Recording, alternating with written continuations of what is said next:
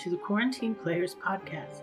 We are a group of writers, directors, and actors who had our productions canceled due to the pandemic.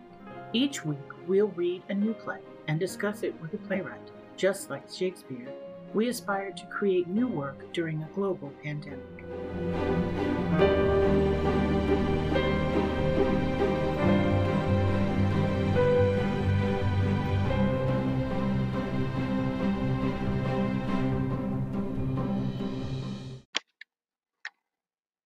Welcome to part two of Shutter by Leslie Ann Ross. Following the second half, we will have a brief discussion about the play.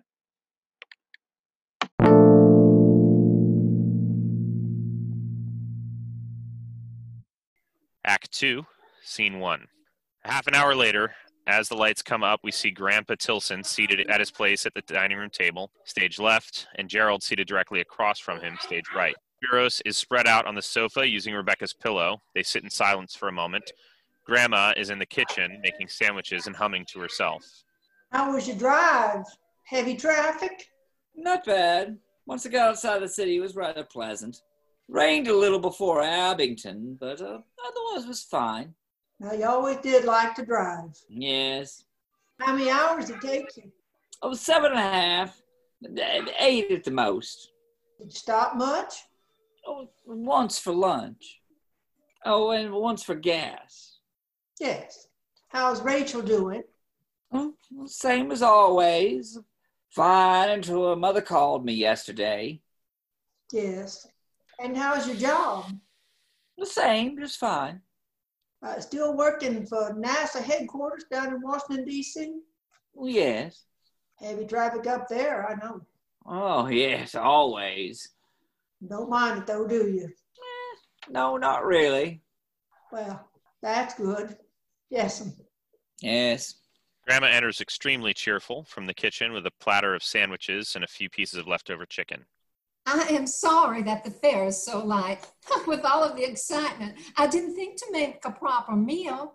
We have ham sandwiches and a little leftover chicken. You have the chicken, Gerald. Your father and I are perfectly happy with the sandwiches. Oh, yes, we have coleslaw from last night. I almost forgot. And peas. Grandma exits to the kitchen. How about that Ken Griffey Jr. being made MVP of the American League? Well, he earned it. Yes. Gonna watch the Olympics? Oh, yeah. Yeah. When did she show up here? Rebecca? Around supper time last night. Spiros, when did you say she left New York? Four days. I see her Friday morning and no more. Grandma enters from the kitchen with coleslaw. I could make a hot vegetable if you'd like to have one. Just take a minute to heat up the peas. Don't put yourself out, Mother. Oh, no, it's no trouble, really. There's no need. Don't fuss. Just just sit down and join us.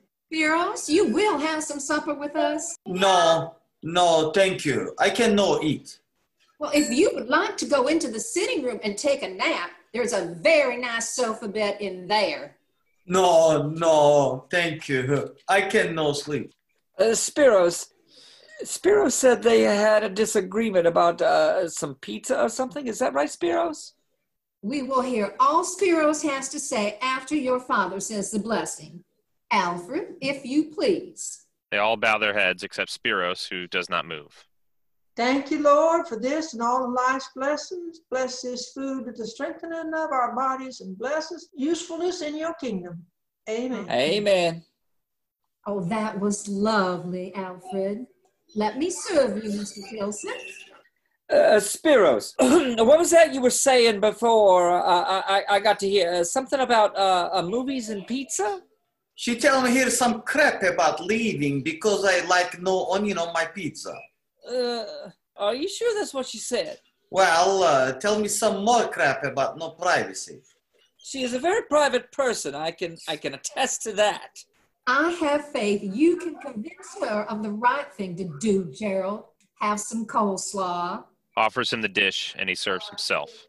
Did I tell you when we talked last week that Pastor Morton has taken a turn for the worse? Oh, bless his heart. Some of the ladies of the church have been holding prayer vigils for his recovery.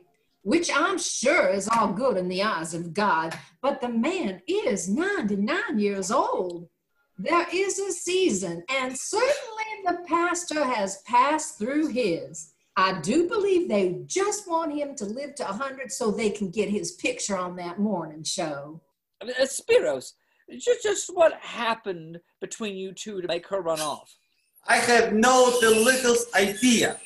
We can talk real good about life, our life, doing our life together. I want a baby now and my mother to come from Greece. What? You wanted to have a child? You, you, for Rebecca to get pregnant? I tell her I want a baby right now. We get no younger. I love our children. Ah, That that's- is not appropriate conversation for the dinner table, Gerald. Did I tell you that Martha, the lady from the church that does so much visiting with the sick and elderly, has taken to coming here every Wednesday afternoon to visit with your father? No, mother, I don't believe you told me that. Now, Spiros, exactly how did Rebecca react when you, you, you told her that? I- I would hazard a guess that she was uh, none too enthusiastic about the idea.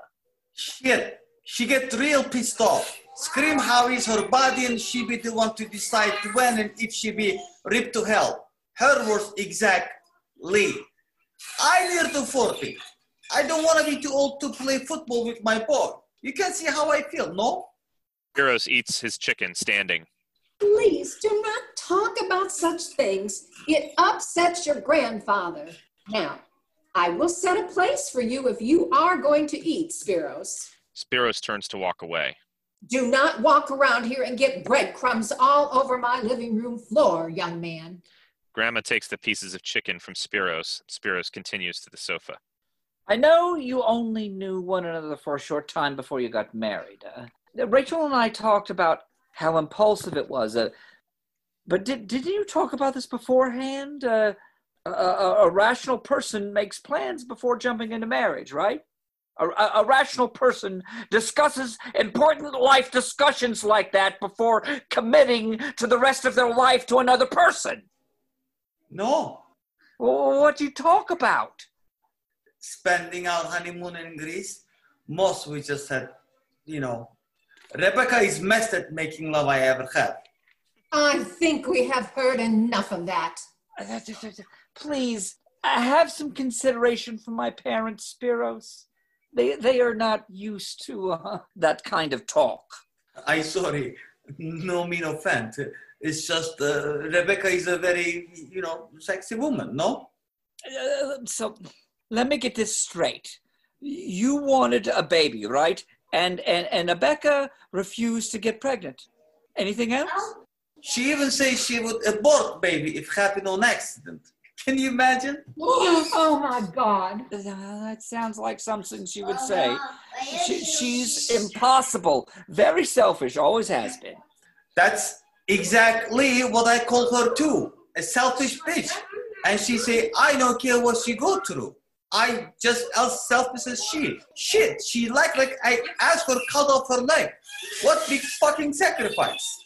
Do you talk that way around your own family? I cannot believe they tolerate it. What?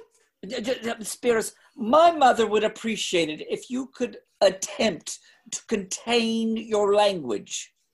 We all understand that you have been under a great deal of stress, but that does not give you license to be vulgar. You, you mean to say uh, what? Uh, I should clean up my mouth? Yes, could you please clean up your mouth? I try. What happened after this fight? He told you she was leaving you? Asked for a divorce? No, she went to work like every goddamn. I mean, like every other day. Uh, only she no come home. Then last night phone ring. I think maybe she called. Only was you, Mister Mister Mister Tilson. And you say she in this bumfuck North Carolina. Please. What? Without any explanation, no note, she just ran away. Just like that. Well, Where the fuck she's anyway? Grandma gets up and stares at him for a moment and then speaks. Didn't you tell us that she was getting dressed? You think she'd be out here by now? So long to get dressed. Rebecca, come over here, please. I'll go check on her. Grandma exits. But she didn't show up here until last night. That's three days unaccounted for. Where was she? You ask me, ask her. Right. This is just so typical of that girl. Par for the course. Well, she has some serious explaining to do. No shit. From offstage. Oh, oh my God! There's a short pause, then Grandma enters, swatting around her head. She's gone. The bedroom window and screen are wide open. She jumped out the window for heaven's sake. The room is full of moths. Well, we have to go look for her. On foot, she could go no far. I'll ride with you, Gerald. Grandpa, you wanna ride? Uh, how you say, uh, shotgun? Rising you from bet your table. ass. We go. Spiros exits. Grandpa crosses to the front door and exits after Spiros. He's moving faster than it seemed possible. Mr. Tilson, what did you just say? Mother, I, I, I should probably call Rachel. Uh, she will want to know what is happening. No, absolutely not. The longer we stand around here, the farther away Rebecca will get. You don't have any news for Rachel anyway. If we don't find Rebecca, then you will have something to report. Let's go. Well, I, I guess you're right. Of course I am. Now, let's go. Mother, We can talk in the car, Gerald. Let's go. They exit as the lights fade to black. End of scene. Act 2, Scene 2. Lights come back up to illuminate the scene, which is unchanged. Close to an hour has passed. The front door opens and Clay comes in. He walks into the living room looking around. Grandma, Grandpa, either it's the second coming of our Lord Jesus Christ, or they beat it the hell out of here real fast. He looks into the kitchen for a second, then crosses to the archway. Uncle Gerald, Grandpa, alley alley income free, the coast is clear. You sure? I've been calling them and haven't heard a sound. Now get in here, chicken shit. Rebecca enters through the front door. God, I feel like I'm returning to a crime scene. Yes, officer. Right there. That is where the bloody bodies lay. Or the second coming. Oh, don't mind if I do. He grabs a ham sandwich. Now you said you would talk to them. I know. You agreed it was childish and sloppy the other way. I know. so you can't back out. Look, we're all grown ups now, smarty pants. Some of us. And what is that supposed to mean? You, you trying to say I'm immature? Uh, that's hard to take coming from a 32 year old runaway. Now stop pouting, Rebecca. Clay crosses to leave. Stay with me until they get here. Look, I promised I would bring you back, but I didn't say anything about staying. You shit. You would make me face a firing squad alone? Hey, now I may be uneducated, but I ain't stupid. You lily livered little country boy. Clay, just stay with me till they get here. You are being very manipulative. But what is different about today? All right. Clay walks to the sofa and sits down. Rebecca moves behind the sofa, directly behind him. Do you remember sunset, Clay? Cut it out or I'm leaving. Tell me about your husband. I've said all I'm going to say about him. So explain to me just how was he enough of a caveman to run you off? Do you remember sunset? I- see, Rising to leave. you're on your own. Answer my question and I will answer yours. All right. Relentless. Yes, for God's sakes, I remember sunset. The lights change as we see Rebecca at 15 and Clay at 17 enter from upstage center and cross downstage. They stand together in bathing suits. Current day, Clay and Rebecca watch from upstage right. There is no way I can swim that. Shit. Man, that tide is high. I can make it though. And leave me here? Really? What if the tide keeps rising and covers the island? I mean, that happens, right? I mean, people get trapped on these barrier islands all the time and, and they get out fine. They get out of it just fine. Sure they do. The temperature is starting to drop. I mean, it is August in North Carolina. How cold does it get out here at night? 60s probably. We will be fine. And of course, I'm so damn hungry. God, if you just hadn't needled me about racing out to this island. Don't blame this on me. Well, I know who will get blamed for this, just like the chocolates. And you owe me a baton. Always with the chocolates. I told them it was me. I told them over and over. Can we please drop the damn chocolates? Come on, Bex. We will be fine. Well, if this island goes underwater, we won't. It won't. How do you know? You aren't God. No, but damn close to it. Clay, I'm scared. I know.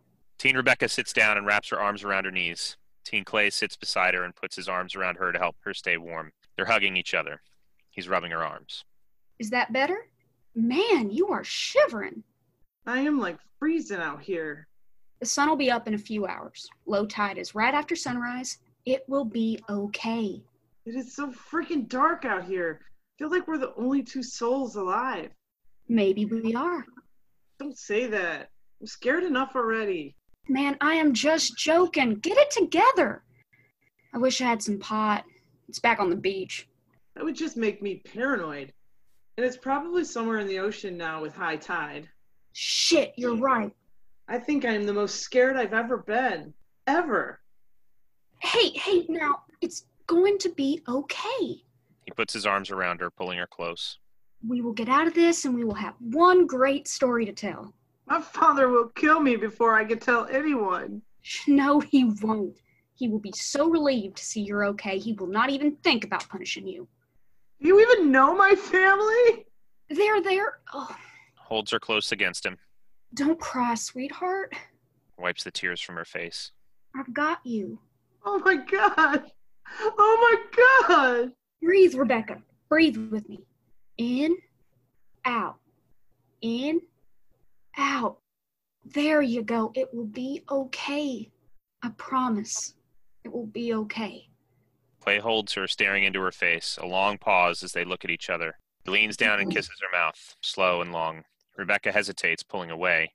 He kisses her again. She pulls back only a little now.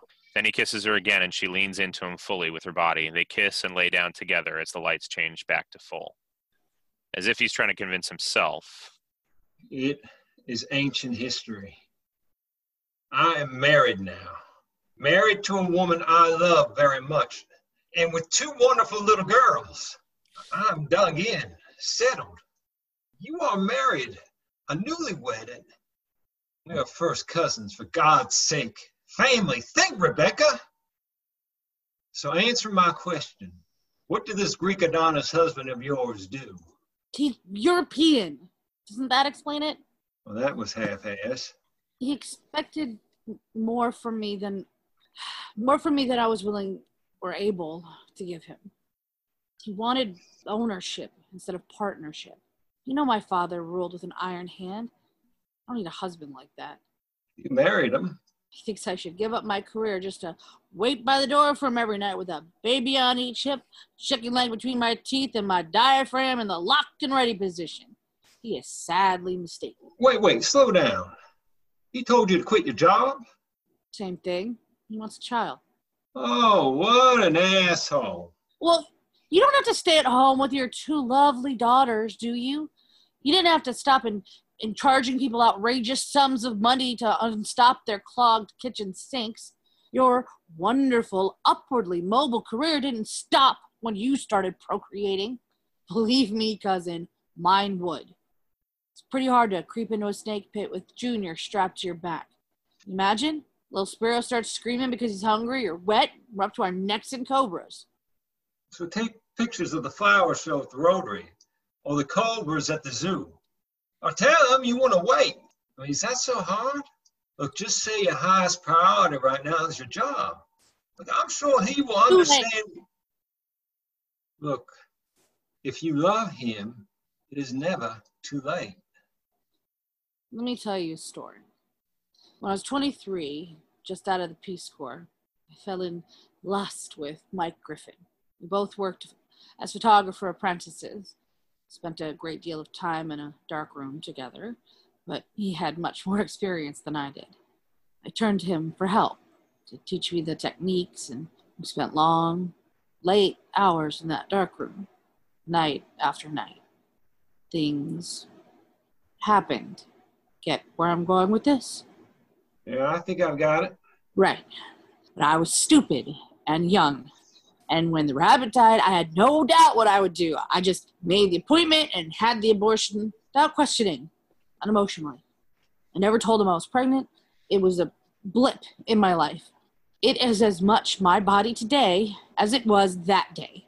The fact that I am married to Spiros does not change that. Having a baby would mean the end. Could mean the beginning too. A, a, a different beginning, but Don't. I can't even think like that. I'm just being practical. I have no illusions. Now, marrying Spiros was a mistake. I deeply regret it.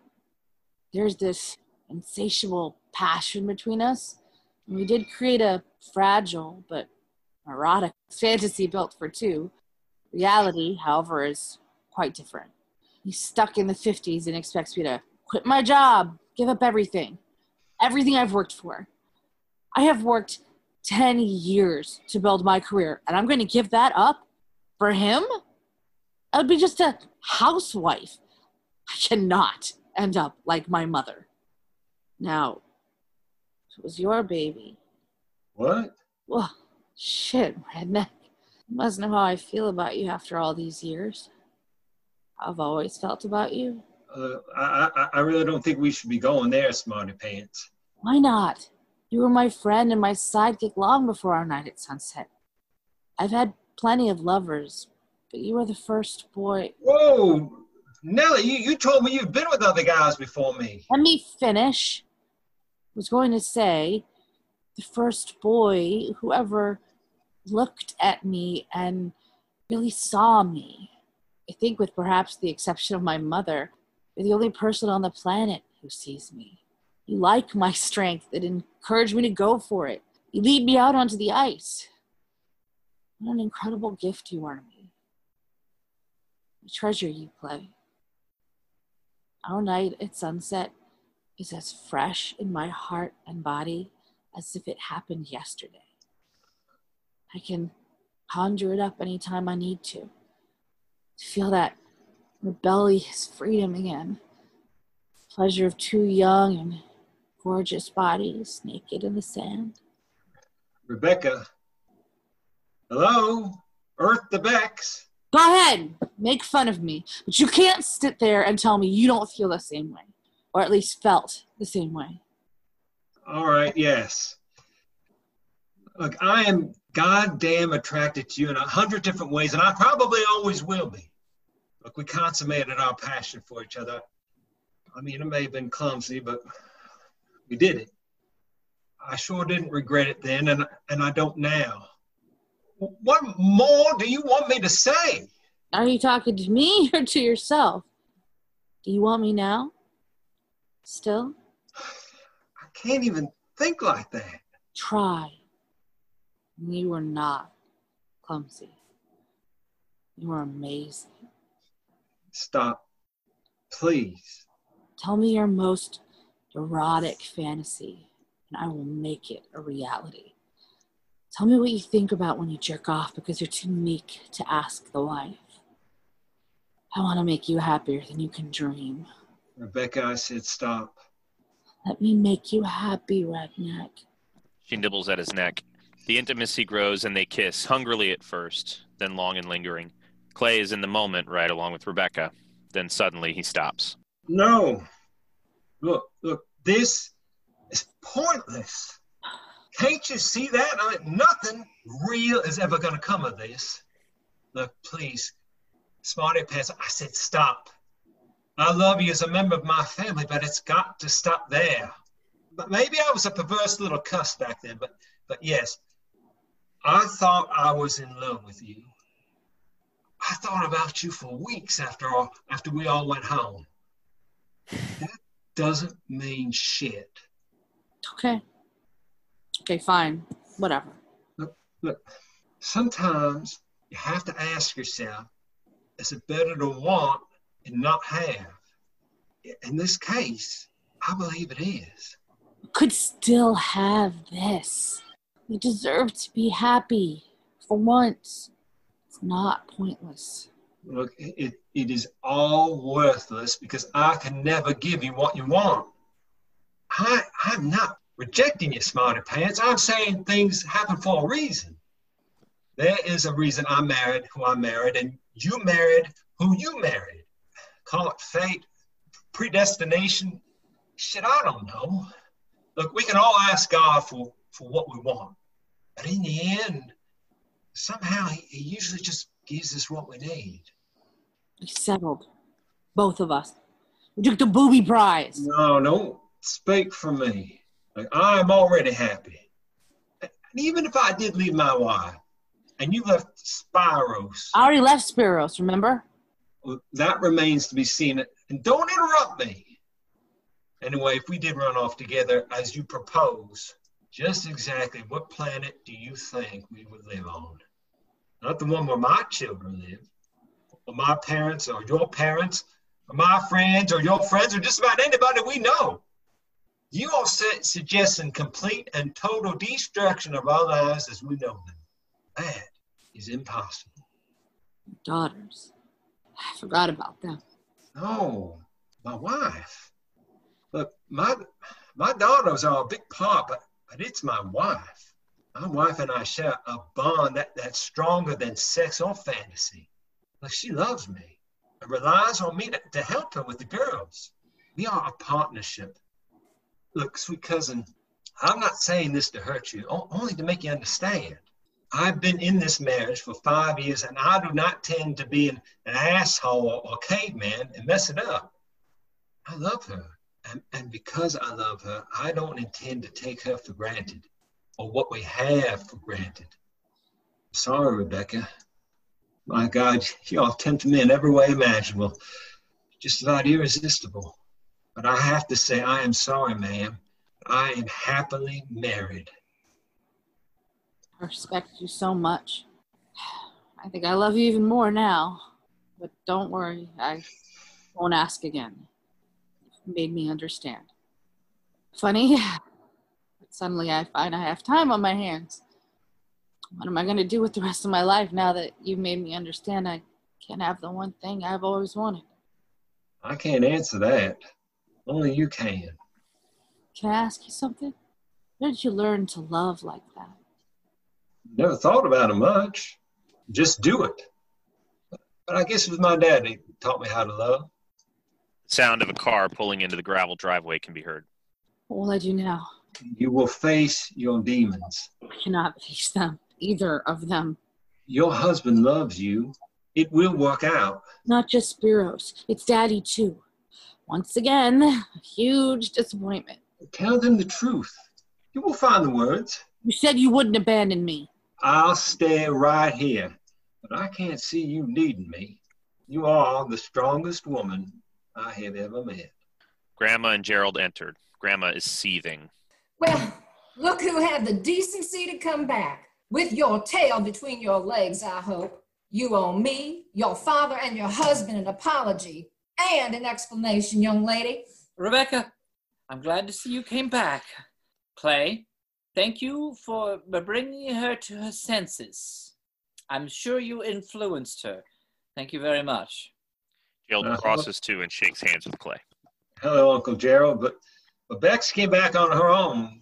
She didn't take no convincing. That right, Rebecca? I haven't heard a word out of you, girl. You better start talking or start walking. Give her a chance, Grandma. Stay out of it, boy. You were not invited here any more than she was. Leave him alone. I invited him. Well, we all know why you came here, girl. You and your perverse ways. It sickens me to think we share the same blood. Right back at you, love. Girl, are you gonna let her talk to me like that? I can ask the same thing, Daddy. My whole life, you stood by and let her talk to me like that. Talk to Mom like that. Talk about Mom. Enough, Rebecca! Enough! Right. Enough, Rebecca. Stop, Rebecca. Rebecca, get back in line. Rebecca, go to your room, Rebecca. Be seen and not heard. Disappear. Well, this time, you're going to listen to me. Not another word out of you or else. With God as my witness, if you were my child, you'd have the imprint of my hand on your pink backside right about now. Just like you did, Daddy. Aunt Claire. Now, now, calm down, everybody. Calm Why I down. say pink, Grandma, because I sunbathed in the buff. Please, Rebecca, drop it. Sure, Daddy. Let's not talk about it anymore, just like always. Where is that rug you shove our family secrets under?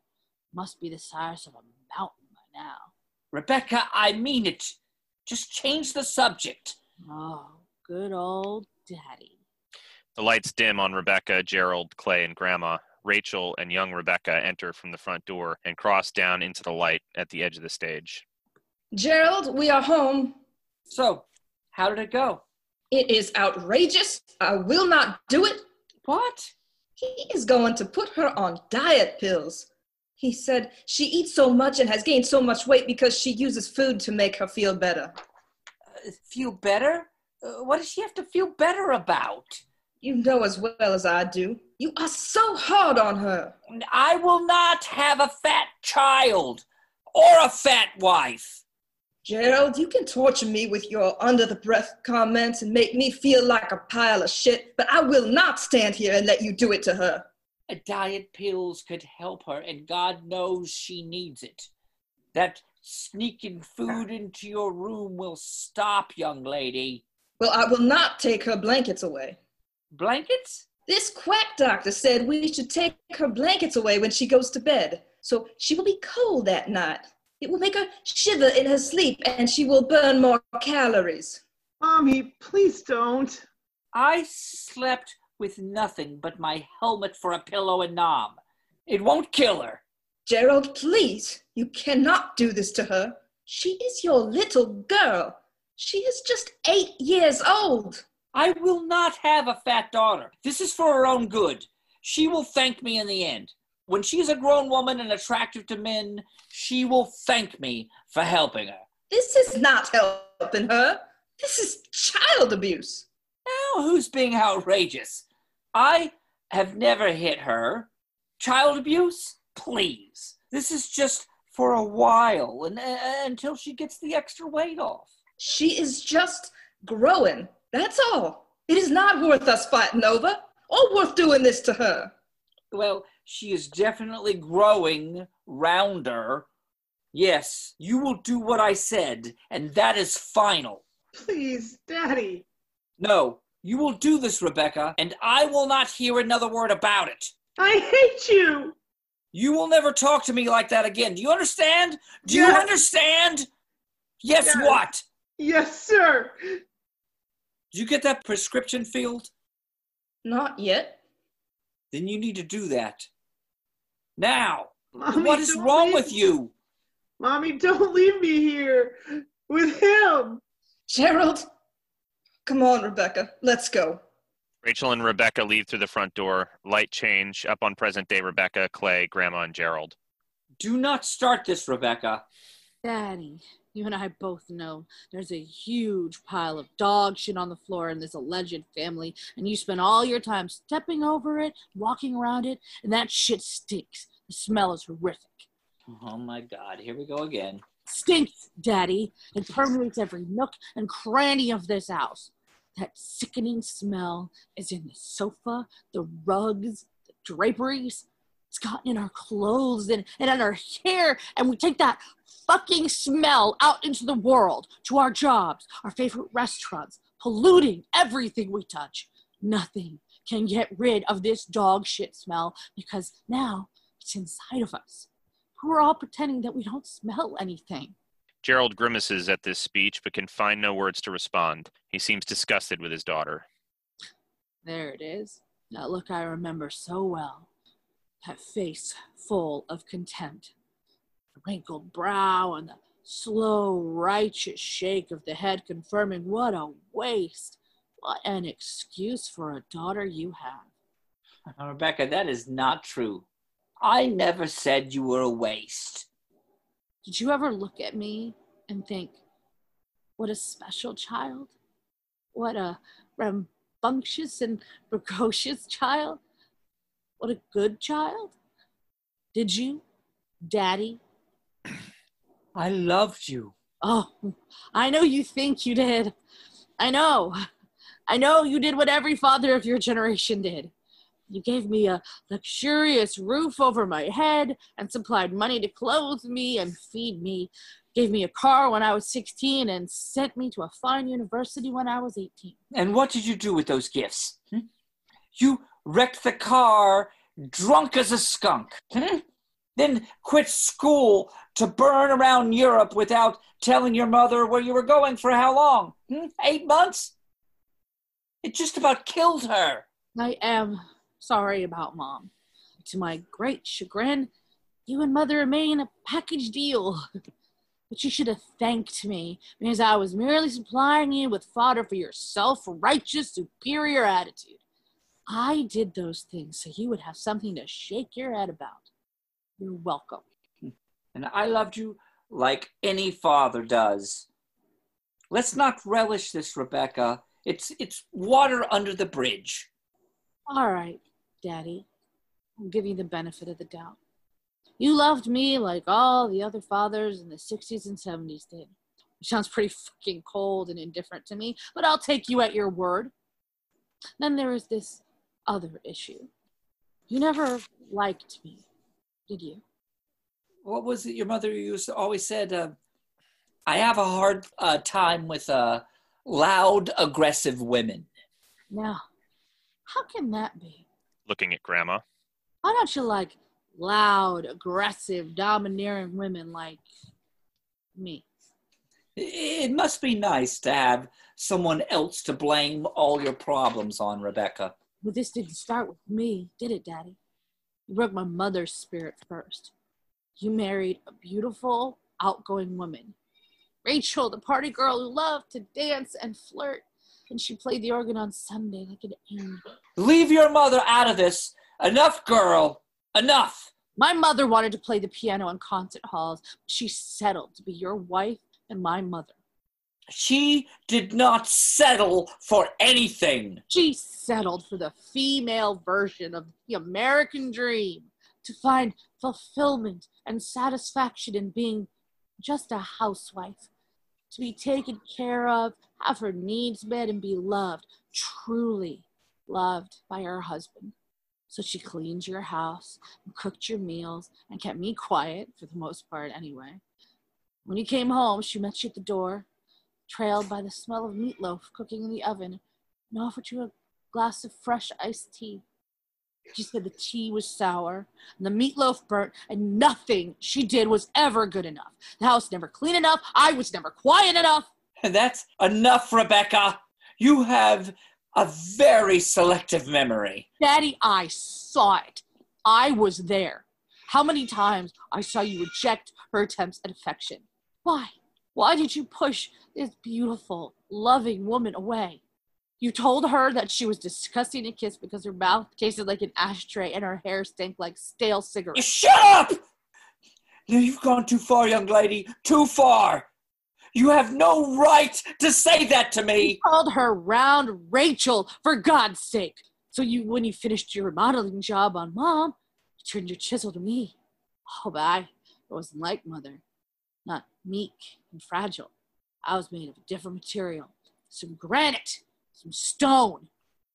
Maybe less like mom and more like, I don't know. Mother says I was always a fighter, even as an infant. Eternally curious, into everything. Climber, bitch to fit when I didn't get my way. Oh, I could be sweet too. Mother tells the story of when I was four, marked down the coffee table while she sang, Here she comes, Miss America. I threw kisses and roses to my adoring fans. I remember that. Do you also remember when I was 11? You told me no man would ever love me because I was too loud. Never said that. Certainly did. You said horrible things to me like that every day. Must be hard for you to pick out just one. You always were such a drama queen. You you turn on those those crocodile tears. Your mother said you had tears to waste. Never broke, did I, Daddy? Not to your satisfaction, anyway. Bucking your authority while cursing you, I went right on being loud and aggressive, taking over when necessary. You hated playing games with me because I have to control everything, just like you. That vein on your forehead would heat up, and I would watch it thinking, his head is going to explode.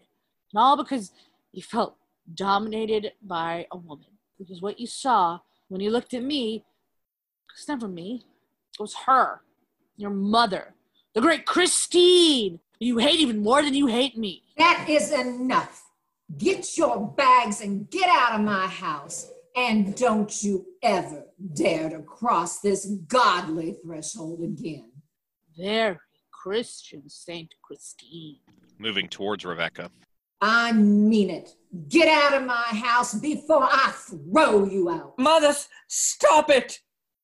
Rebecca is quite upset, confused. All you do is cause trouble, girl. Like when you were 16 and ruined your family by getting pregnant. I have never been so ashamed. And we all know why you came back here to satisfy your carnal lust for your cousin. Your first cousin, we will remember. You are perverse. You know that makes me sick. You won't be happy till he gets you pregnant again. What? Mother! No, I will not stand for this. Incest in my house. I'm not in my house. Rebecca, Clay, I, I do not. Oh my God. what the hell? You. We. Are you saying you never knew? Oh, yes, young man, yes. You got her pregnant. Oh my God. My God. Oh my God. Mother, you shouldn't have. Let- Let's give them a moment to talk. Rebecca needs our support right now. Our care. She doesn't need to, to be. Let's go in the kitchen. Grandma and Gerald cross to the kitchen, sit down at the kitchen table, exiting. A long pause falls on the room. Did you. Did you get an abortion? Oh. No. It was a boy. He made me give him up. Daddy did. Boy. Blonde hair and blue eyes. Yeah? Okay.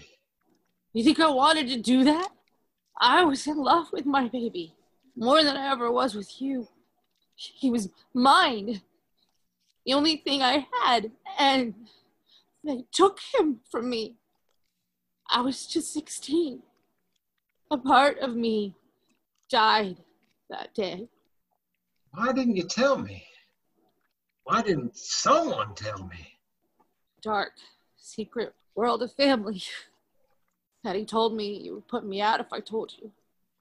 I couldn't ruin your life like I'd done mine. The whole family knows? My parents? Yeah, they all know. They all kept it from me. All these years. He would be what? Uh, 15? 16, When's his birthday? May 13. X. Rebecca, was he, uh, was he messed up?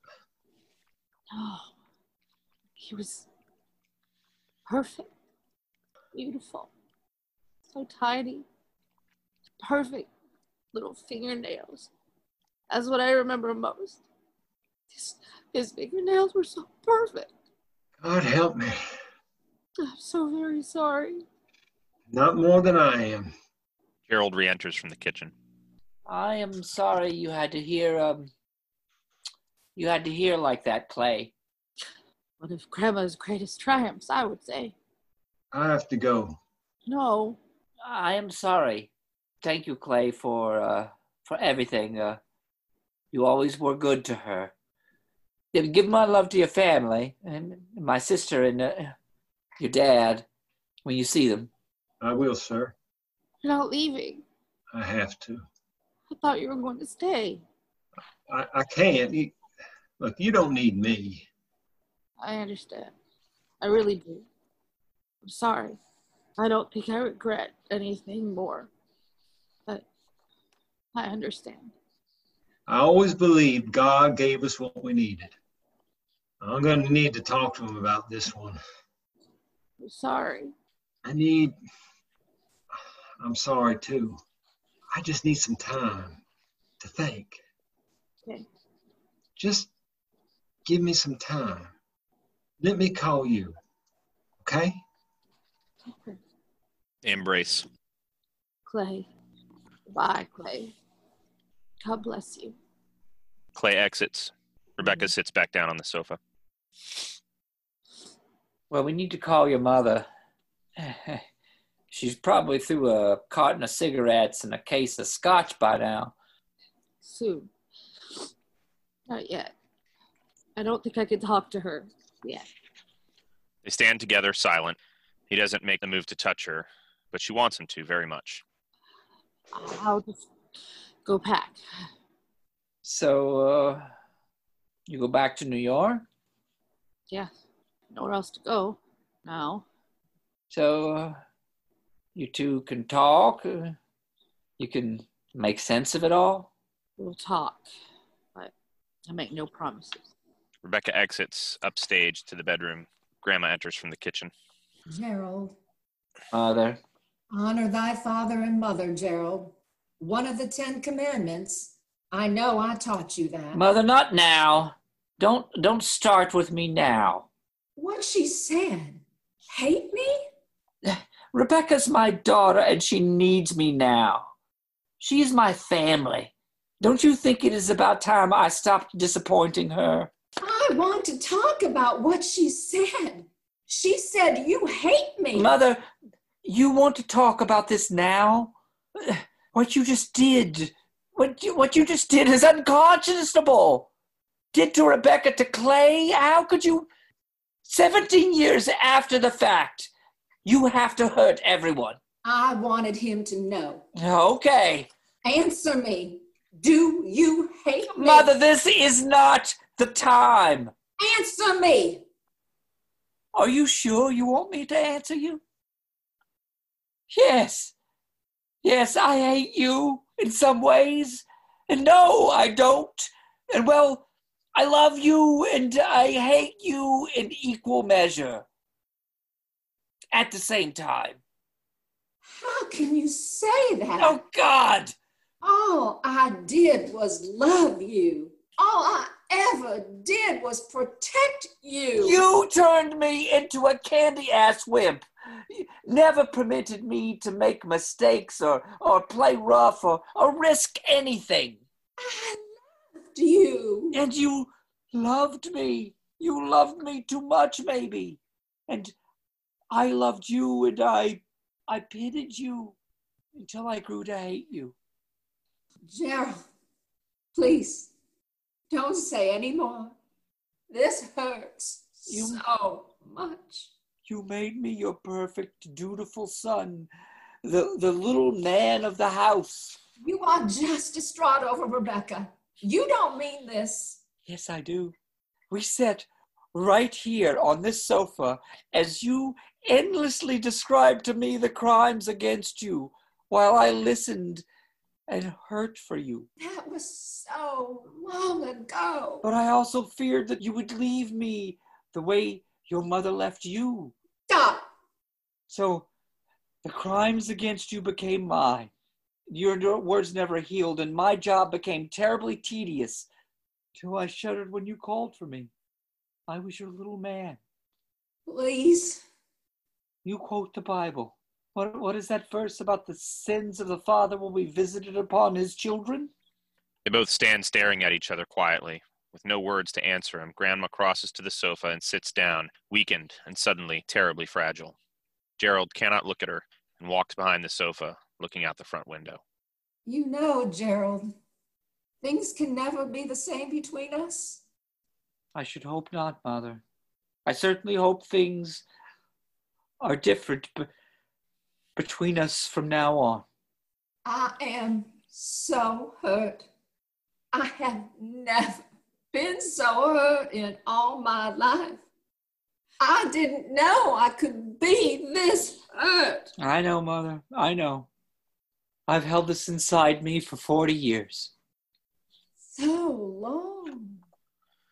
40 years. I've protected you from my feelings. And that's long enough. Why do it anymore? You protect no one from yours. Sound of a car pulling up into the gravel drive, the flash of headlights.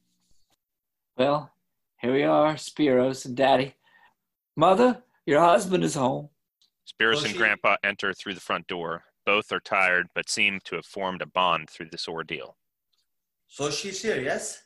Yes. Grandpa, you're right, you old son of a gun. You said we go back and she's here, and you're right. And guess who else is here, Daddy? Your grandson, Clay. Is he still here? Uh, no, I'm sorry. He just left. Uh, you just missed him. But uh, he told me to tell you the hello. And guess what? Mother asked him, why doesn't Clay and his whole family come over for a, a nice Sunday dinner sometime? And, and Clay promised they would come over real soon. Yeah. Christine, you invited Clay and his family for Sunday dinner? I didn't know such. That's wonderful. That is absolutely wonderful. Clay coming here. Thank you, Christine. I knew it would make you happy, Mr. Tilson. My goodness. Rebecca is? Spiros, I, I, I need to talk to you about Rebecca. Uh, she's packing her things, and uh, I, I- I need to talk to you. What's wrong now? Th- th- Nothing is wrong. Um, she's just um, not herself now. Uh, she's kind of uh, fragile, a- a- a- a- and you need to be extra nice to her. Okay? She said she will go back to New York with you, but uh, you've got to listen to her very closely. Let her talk without judging her. Can you do that? What is all this all about? She's not okay? Th- th- She's just scared and needs to feel safe with you. So you need to be gentle with her. Safe with me? I never hurt her. I Good. treat her nice. Good, good. That is what she needs. Treat her nice and easy. How do you say, gentle as a lamb? Yes, gentle as a lamb. You ready to go back to New York, Rebecca? We need to talk, Spiros. Uh, listen, I I don't think you should. You two should leave tonight. Uh, it's a long drive, and and Spiros looks dead on his feet. I guess.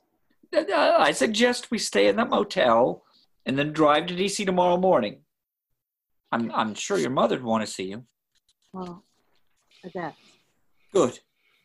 And now um, um, I think we should all go over the uh, to the cafeteria and uh, you know have a nice dinner together as a family.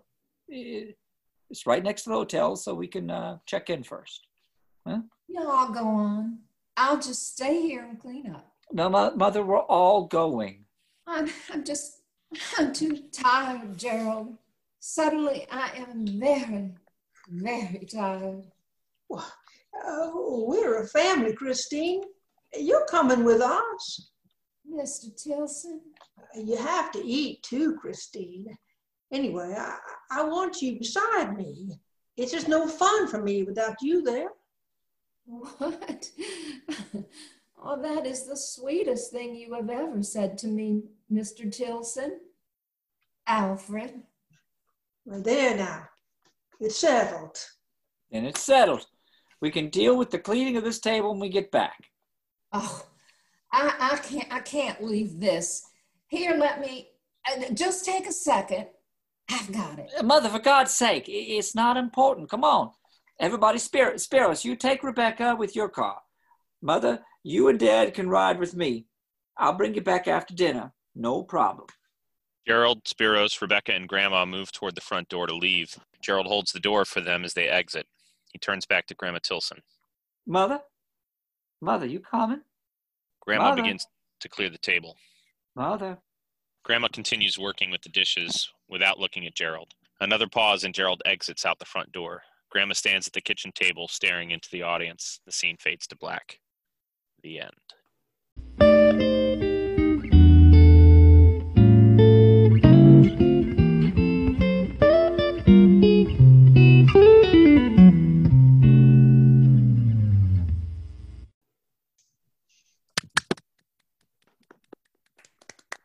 That was fantastic. What Scott did. Yes. Okay. There Thank she you guys so much for reading the play. I really appreciate it. Does anybody have any questions or want to give feedback? I thought it was great. It was well written. I loved the play. It, it really, it was, that was wonderful. It was a good Oh, experience. thank Thanks for letting me be part. Thank you very much. Thank you for your reading. You were lovely. I really enjoyed it. Um, let's, I have to ask this, is this any way autobiographical? Um, There's a lot of autobiographical Yeah, stuff. you, you touched on, um, I mean, I was sitting there going, wait, does she know me? Does she know this? Same. Um, it was uh, the second act. I mean, I was in tears all through it because it took me back um, to a lot. But the strong performances, god damn, Scott it. Uh, and I don't know some of you people. Alexa, beautiful, just beautiful. I'm going to pronounce this incorrectly. Isa, um, Kathy, Ian, um, Tamara again, uh, Kate, and Katie just popped out of Texas here, and Katie, but um, wow, some great performances. But it went back into the history, I think, of a lot of women our age. Yeah. Even though I'm much older than you, um, yeah, I'm still in tears. I'm like, Jesus. Right. That's that's the point. That's the Um, thing. I think. Very nicely written, um, and it just progressed. You know, at first it was like, okay, here we go. You know, sit, have a drink, and then by uh, intermission, I was really caught up, and then it really took off. Yeah. And um, Scott, man, I know you. I know that care. You know, just everyone, everyone. Uh, beautiful job. Thanks, uh, Sharon. It's funny. I, I feel like I would never get cast in this part for real. Never. Well, you're a little young. Um, see, I'm still crying. Look at this. of course, I've been That's locked great, up Scott. for 57 days. Um, no, you guys did a great job. And, uh, you know, even seeing Katie again, uh, it, I don't know if you guys know her. Katie's from Texas. Give us a, give us a wave. Katie Werner. She played the, yeah. Yeah, she did fabulous as the all Just- the kids. yeah, Yeah, it was looking up. fantastic. Yeah, Leslie, it's a beautiful script. I can see why you did so well. Um, and I just looked it up. That Alexa won. uh, you were like listed on Best Actress uh, for it. Um, Yeah, it, it got noticed, recognized for a decent Yeah. Growth theater arts. It was one of the shows recognized as best play that year and best director and best actress. Both Kathy, very well done. both Kathy. AJ, I hope you recorded it. Um, I, I have recorded it and, and halfway through the performance, I was thinking, hey, you know, we should do this as like a podcast or something. yeah, yeah. You know what I mean? Like just do an audio version of it so we don't have to worry about all that other stuff. It I was would love done. to start was- sharing this. Yeah. That- And it- there's, this was there's a neat thing going. AJ. there's kind of a neat thing going on with this particular play reading group. We, we- and you know me, I'm always about women in roles. We're seeing women step up and read men's roles, hmm and 100% believable. You Well, know, what It's I- just- Yeah. it say, works. Mary was Um, Mary was awesome. Mary was fabulous. I Yeah, love like, her. Grandpa. like Grandpa, bring it. I love it. Yeah. I know. um, That's and I love that. I think for those Great. of you who know me, I'm real, you know, progressive about uh, women in theater. Beautiful play, Leslie. Gosh, I'm sorry I didn't get to see it on stage. Was I, I gotta, here? I gotta don't tell think I was here in 2015. I was still in Texas. Oh, you're still in Texas. I gotta Yeah, tell you, Sharon, congratulations. Sharon, AJ, the thing that I love about this group in particular, you talk about the women, is that like of the the original stuff that we've done, I think like literally the lion's share has been written by women. Yeah. And it Beautiful is form. fantastic. Well, next week uh, we're doing um, uh, shoot. The women Sorry. of uh, the women of Lockerbie, and um, I have I've um, I almost did this in Texas and spoke to Deborah uh, before, and I contacted her. She said it's three o'clock in the morning when you're doing this uh, because she's still li- she's still over in Scotland. Um, but we're going to try and get her next week uh, in on this. You know me, Scott. I'm just about you know women in theater. Please put them back in. Get 'em Yeah. in there. yeah, Shakespeare took us out and we're putting them back in. I'm all about the women in the in, in theater and male roles, whatever. There's just not enough of us. Yeah, yeah. But Scott, Scott, you've been with me for years, and I love you, darling. I'll just keep Yeah. dragging your ass around. But uh, lots of new people tonight. Thank you so much. But Leslie, geez, what a good script. Absolutely. You got my Great heart job. there. You did good. You did Everyone. I like my grandparents talking. It really did. It did. Yeah, one of my favorite scenes is Grandpa and Gerald with all the yes, yes, and the, Oh, you know, yeah. the Yeah, the long slow syllabic sentences. Yeah, I love that scene. I was Even that scene, uh, the scene between the two Kates. Yes. I was watching Kate Morris, and I'm like, she crying? Yeah. I think she was. I was feeling it. Yeah. Yeah. Yeah, I think you got wrapped up because we all have we all have issues with parents. Uh, we all have issues with grandparents. P- uh, women like me have issues with weight. You know, it's oh, Mm-hmm. so I remember the diet pill stuff. I re, you know I remember all that crap. Um, Here's really yeah, military fathers. Yep. It's just you touched on so many subjects. So Sharon, many. did you have a military father? Yeah, he was a Marine in the Pacific. Oh, I thought how'd so. you know? Mine was Yeah. Navy. Army. Navy. Same thing. It, like it could have it could have been snatched from my family. Really? Well, with with with less fire, with more firearms and more alcohol, but absolutely.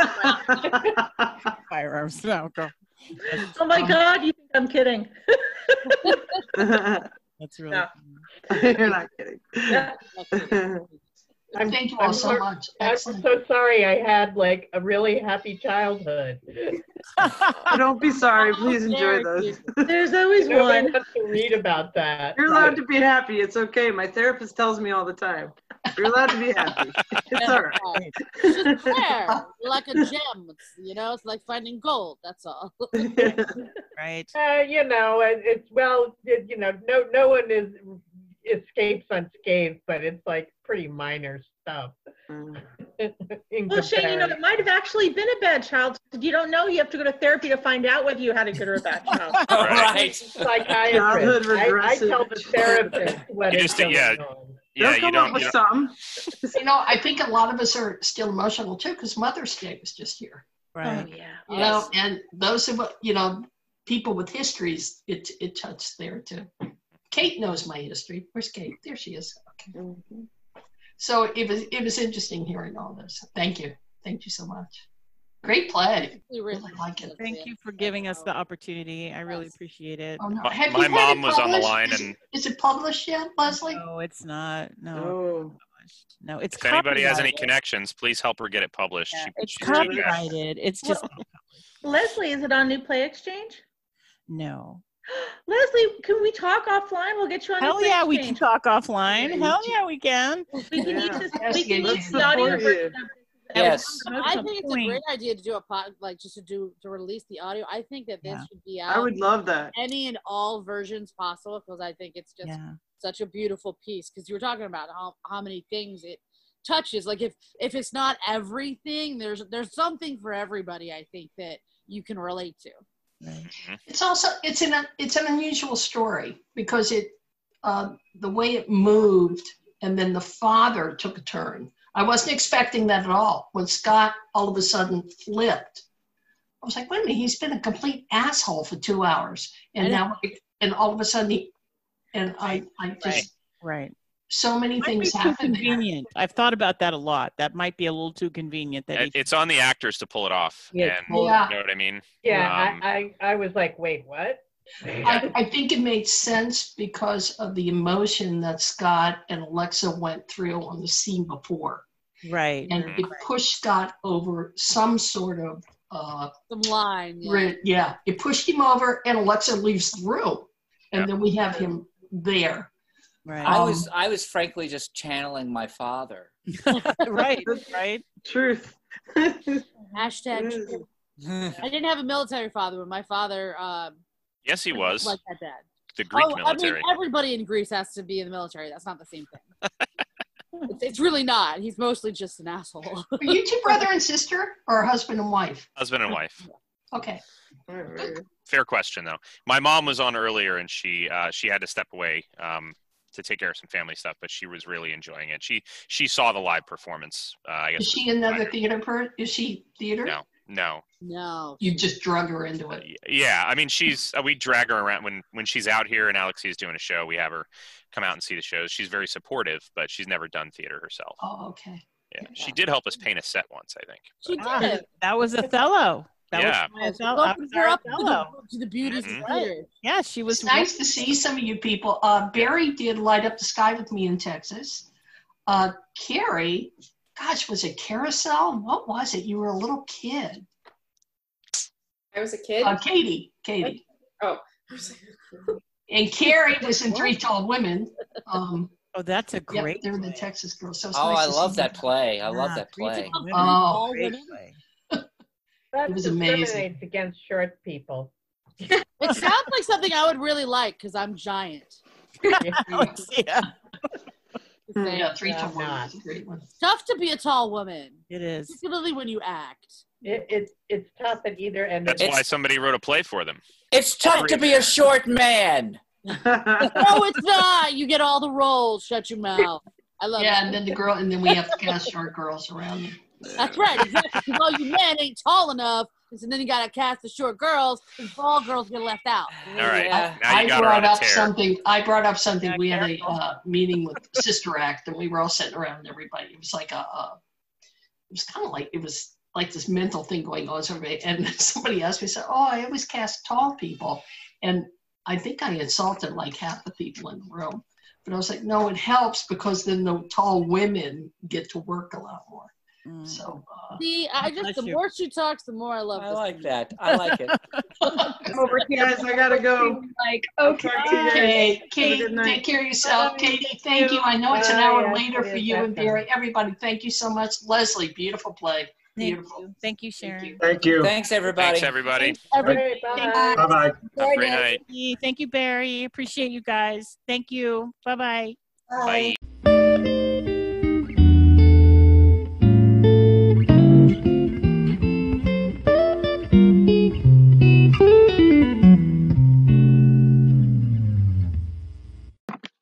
I hope you've enjoyed the second half of Shudder by Leslie Ann Ross.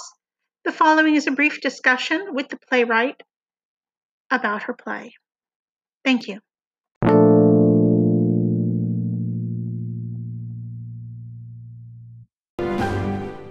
Thank you for listening to our podcast. We hope you enjoyed it.